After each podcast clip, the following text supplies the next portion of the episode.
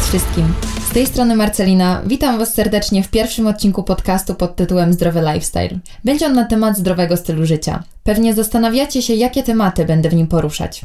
W poszczególnych częściach tego podcastu będę mówić o odżywianiu, różnorakich dietach, mitach dietetycznych, też o aktywności fizycznej, w tym treningach na siłowni. Na samym początku odpowiedzmy sobie na pytanie, czym tak naprawdę jest zdrowy styl życia i co kryje się pod tym pojęciem.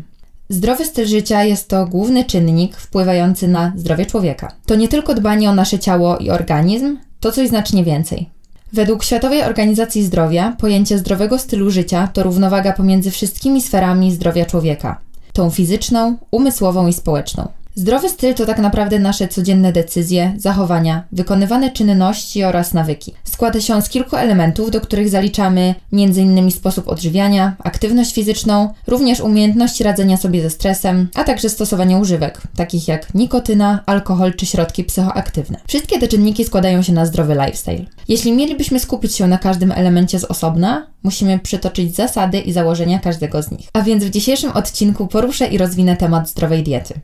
Co przychodzi nam na myśl, gdy słyszymy stwierdzenie zła dieta? To złe nawyki żywieniowe, które zazwyczaj kojarzone są ze zbyt dużą ilością jedzenia i złą jakością spożywanych produktów. Na przykład produkty wysoko przetworzone, posiadające ogromną ilość konserwantów. Potocznie mówimy, że mają sobie całą tablicę Mendelejewa. Co robić, aby zadbać o zdrowe nawyki żywieniowe? Przedstawię Wam kilka powszechnie znanych zasad i opowiem Wam, co o nich sądzę i jaki jest mój punkt widzenia. Punkt pierwszy mówi nam o regularnym spożywaniu 4 do 5 posiłków dziennie. Moim zdaniem nie musimy sztywno trzymać się zasady o spożywaniu określonej ilości posiłków. Wszystko zależy od sposobu odżywiania, który najbardziej nam odpowiada. Niektóre osoby wolą zjeść trzy większe objętościowe posiłki w ciągu dnia, w takim odstępie czasu, jaki jest dla nich odpowiedni. Inni jedzą mniejsze porcje rozłożone na 4 bądź 5 posiłków. Najważniejsze jest przyjmowanie takiej ilości kalorii, jakiej nasz organizm potrzebuje. Nie ma to znaczenia, czy zapotrzebowanie kaloryczne będzie podzielone na 3 czy 5 posiłków. Wszystko bazuje na wieku, masie ciała, wzroście, częstotliwości i intensywności aktywności fizycznej. Punkt drugi wspomina o dostarczaniu ilości kalorii, która odpowiada zapotrzebowaniu.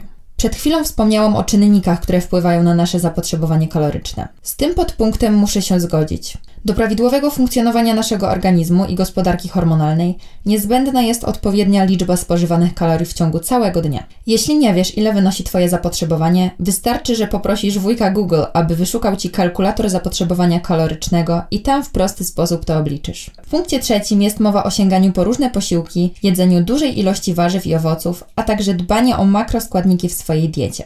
Czym są makroskładniki? To węglowodany, białko oraz tłuszcze. O tym, jak ważne są makroskładniki, opowiem w innym odcinku, ponieważ są one niezbędne w zdrowej i zbilansowanej diecie. Punkt czwarty. Unikaj spożywania cukrów, w szczególności tych prostych, oraz za dużej ilości słodyczy. Takie produkty nie wpływają dobrze na nasz organizm, ale na pewno sami o tym wiecie. Przez zbyt duże ilości cukru w diecie zwiększa się ryzyko powstawania np. próchnicy. Ale pamiętajmy, że cukry w diecie będą lekiem albo trucizną w zależności od dawki, w jakiej jest podany. Lecz wiemy też, że cukier to składnik wielu produktów, które na co dzień spożywamy, dlatego przekroczenie jego zalecanego poziomu w diecie nie jest wyjątkowo trudne.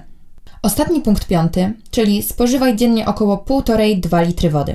Często nie zwracamy uwagi na to, ile płynów przyjmujemy w ciągu dnia. Spójrzcie, że tak prosta ciecz jak woda nie jest przez nas doceniana.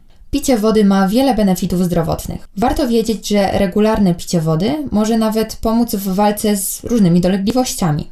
Przy okazji wspomaga odchudzanie i trawienie. Ale nie myślcie sobie, że samo picie wody pomoże Wam schudnąć. Woda to nie magiczny eliksir. O zdrowym i rozsądnym odchudzaniu powiem Wam w którymś odcinku. Woda zapobiega także powstawaniu kamieni w nerkach, ma też zbawienny wpływ na koncentrację oraz pracę mózgu.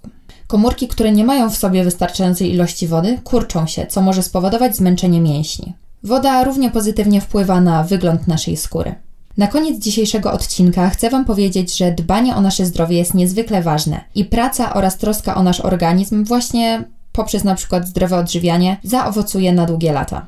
Powinniśmy stosować się do zasad zdrowego odżywiania, ale pamiętajcie, że to wszystko powinno być dostosowane do naszego osobistego stylu życia i możliwości, jakie mamy, aby je sumiennie wypełniać. Bądźcie zdrowi, aktywni i szczęśliwi. Dziękuję Wam serdecznie za wysłuchanie. Do usłyszenia w następnym odcinku. Cześć!